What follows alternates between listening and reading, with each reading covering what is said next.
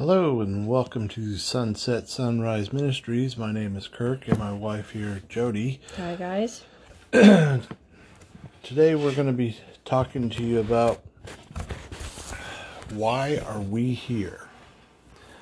And uh, this question has been brought up to me by a friend of mine who asked me, why are we here? Why has God brought put us here on the earth? And you know, when he when he asked me that, I'd never really given it any thought until he asked me, you know, why are we here? Just something I never ever gave it gave it any thought. So, Jody, did you ever give it any thought until I asked you about why are we here? Mm, not really.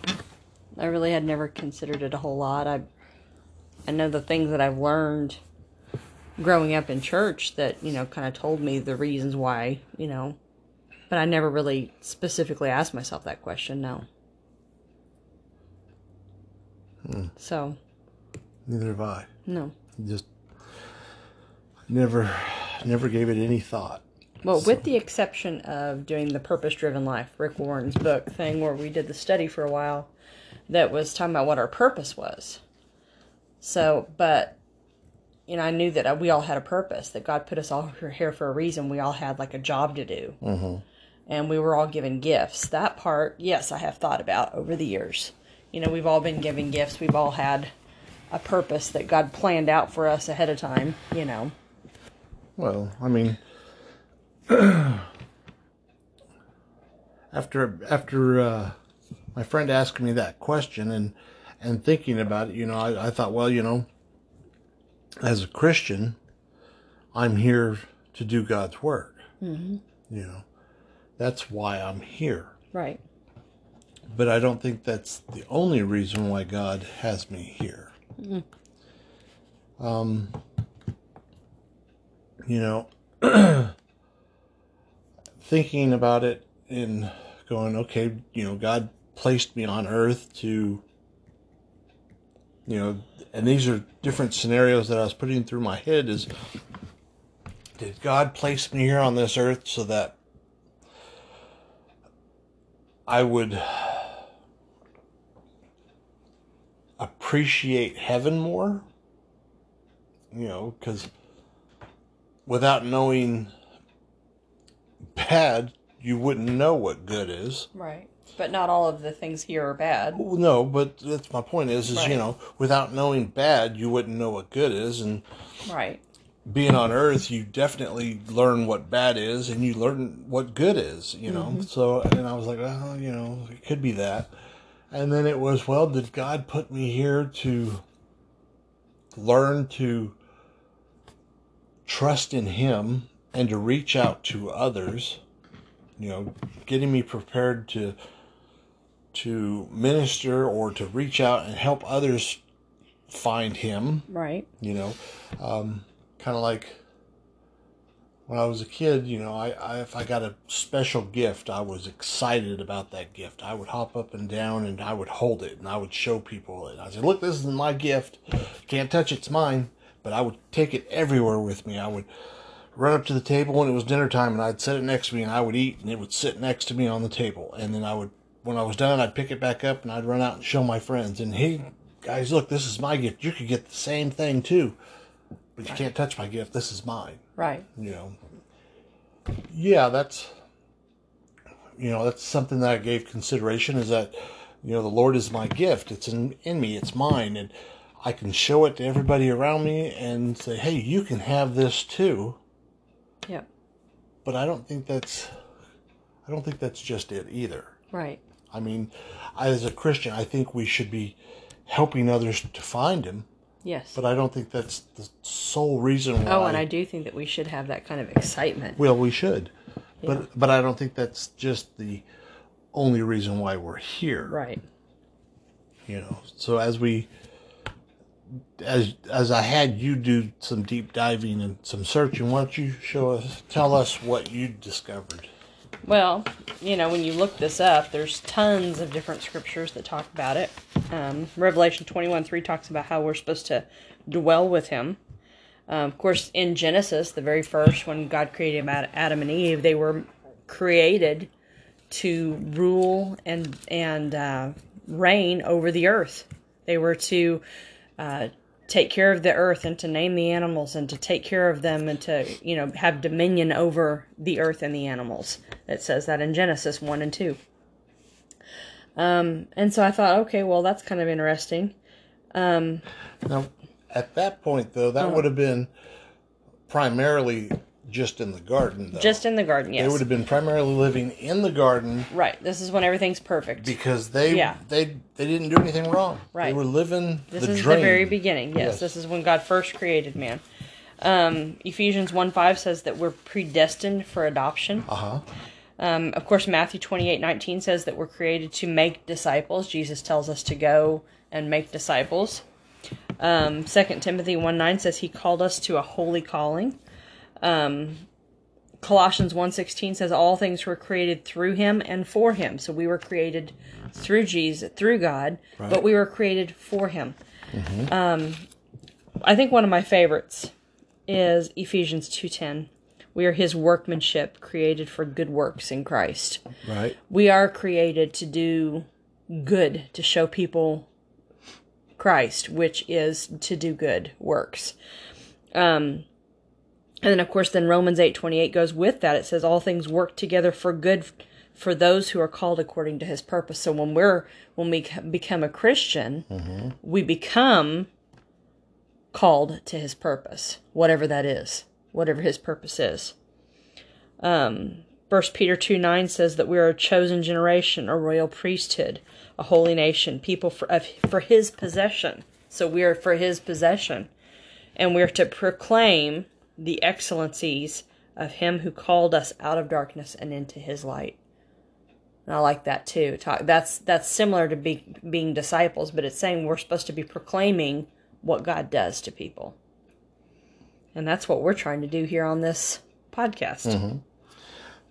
But I also believe that we were put here for us to for the fellowship between God and Right. us.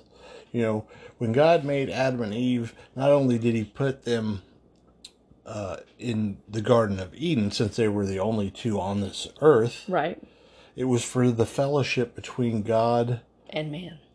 and and man you know because he made him he made man in his likeness Right. So he wanted to be able to fellowship with each other Right. And the Bible doesn't say that specifically, but God does it Right. specifically. So it doesn't have to say God created man for fellowship.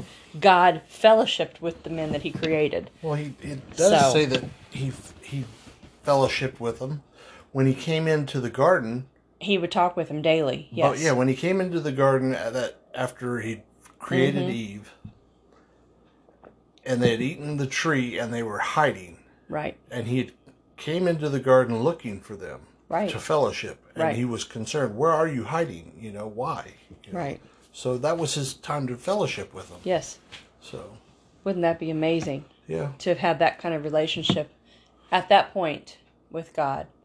But how sad it is that they lost it. well yeah i mean it's the woman's fault but you know We're not going there tonight. if he would have just clubbed her but you know hey He followed suit. that's because she held it over his head Uh huh. Not funny.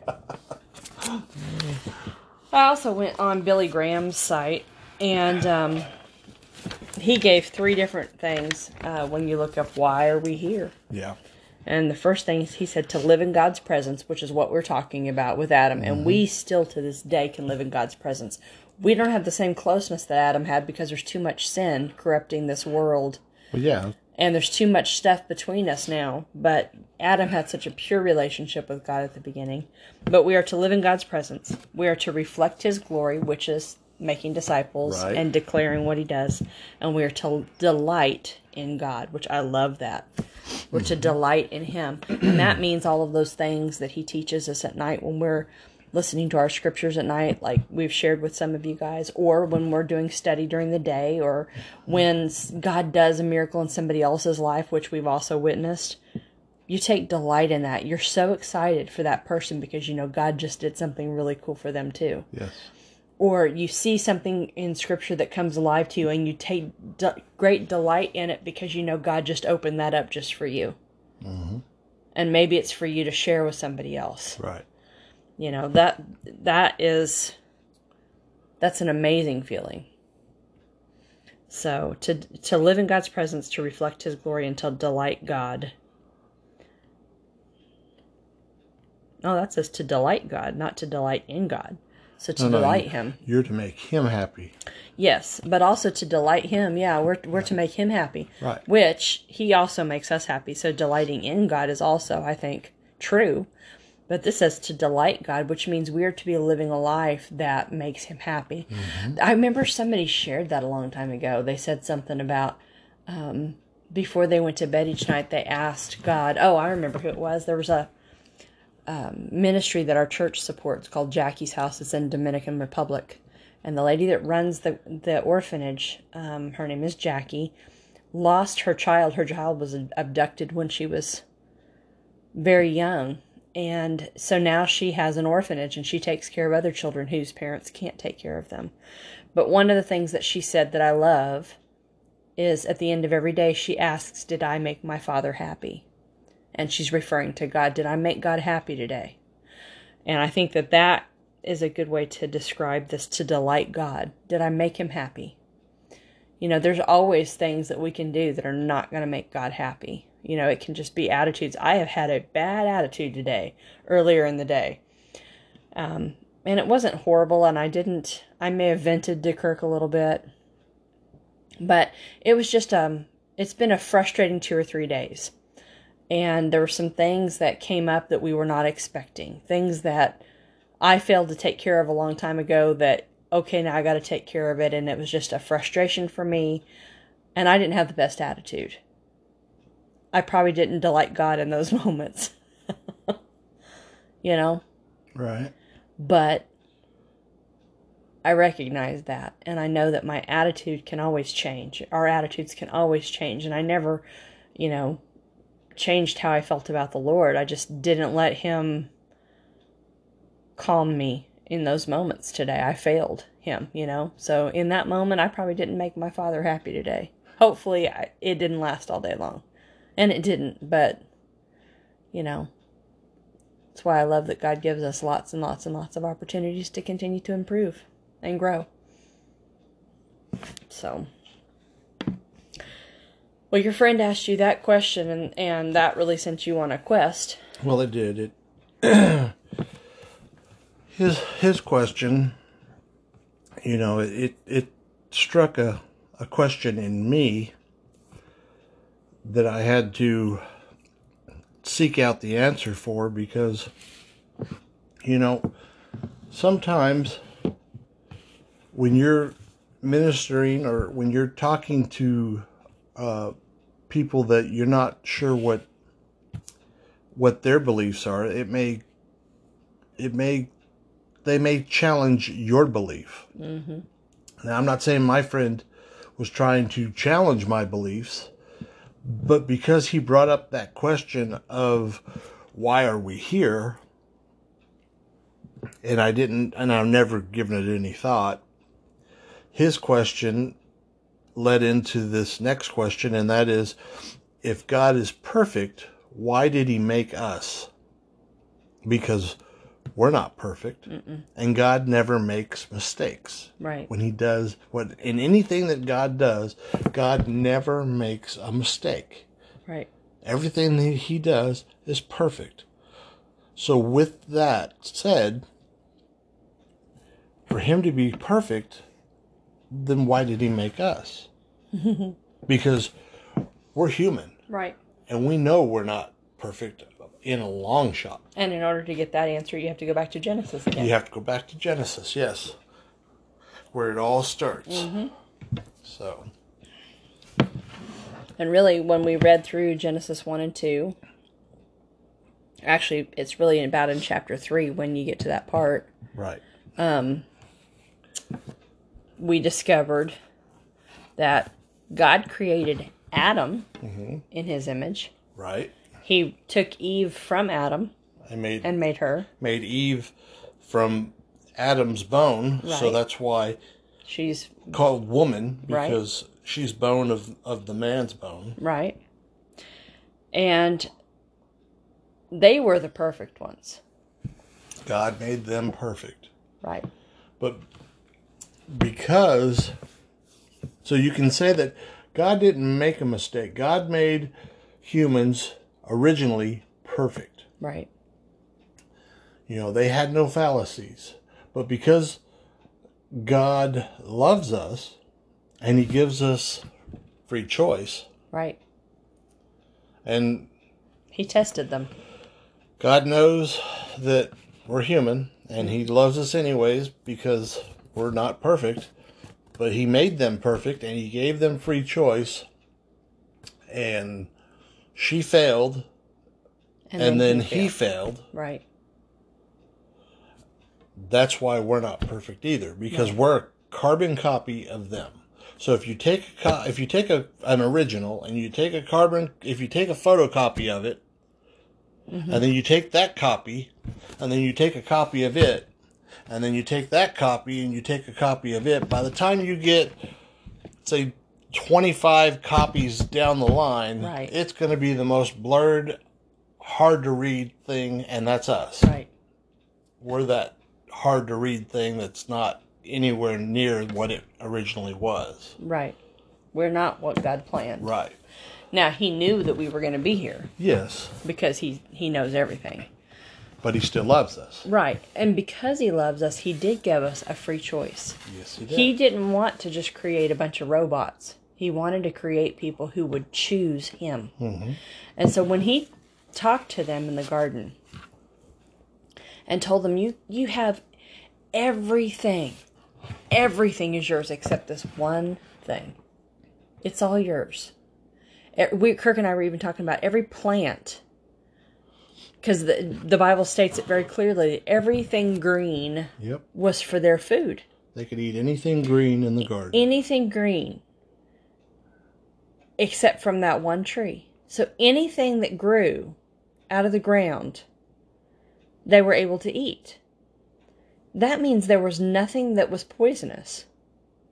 There was nothing that was going to make them sick. And when you think about it now, like people who learn to live off the grid, you know, or they, you know, the survival shows and stuff like that, they have to learn which plants are safe to eat and which ones are not.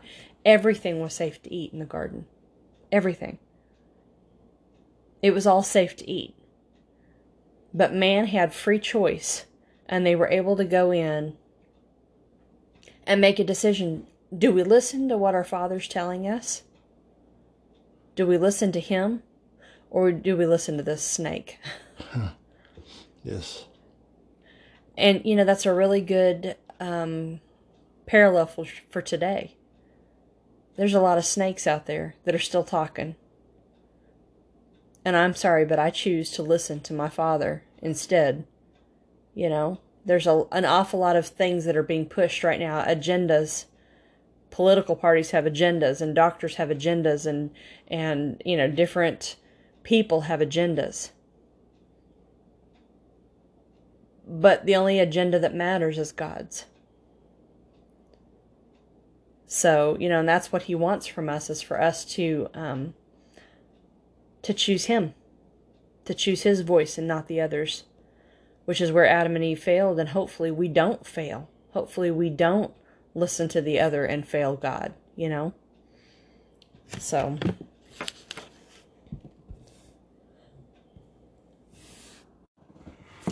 Okay, so Kirk just showed me this verse that popped in his head. Um, as I was talking, he had one that kind of triggered his memory. Uh, Philippians 1.27 says, Just one thing. As citizens of heaven, live your life worthy of the gospel of Christ. Then, whether I come and see you or I am absent, I will hear about you, that you are standing firm in the in one spirit, in one accord, contending together for the faith of the gospel. And I think that that's really what it's important now for us. I mean, mm-hmm. Adam and Eve, you know, what they did set us on this course. Right. And so now our purpose is to live as citizens of heaven, and to live our life worthy of the gospel of Christ. And that way we know that God's going to see us, whether He's here or He's absent. He's going to hear about it and He's going to know that we're standing firm. And that's really what He wants from us. That's what He wanted from Adam and Eve in the garden. He mm-hmm. wanted them to stand firm and resist the temptation, and they didn't. Well, yeah, because we need to live our lives on this planet for the Lord. Mm-hmm. And what he's telling us in Philippians is we need to live our life for him, whether he comes back right. to get us or whether we die to go meet him. Right. Either way. But either way, we need to live our life for him. Right. Because eventually he's either going to come get us or we're going to go to him. Right. So.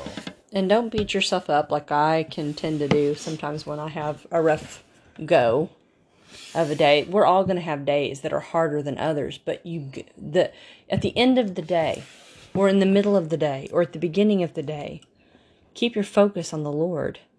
Bring your focus back to the Lord and it'll get you right back where you need to be. We're all going to have temptations.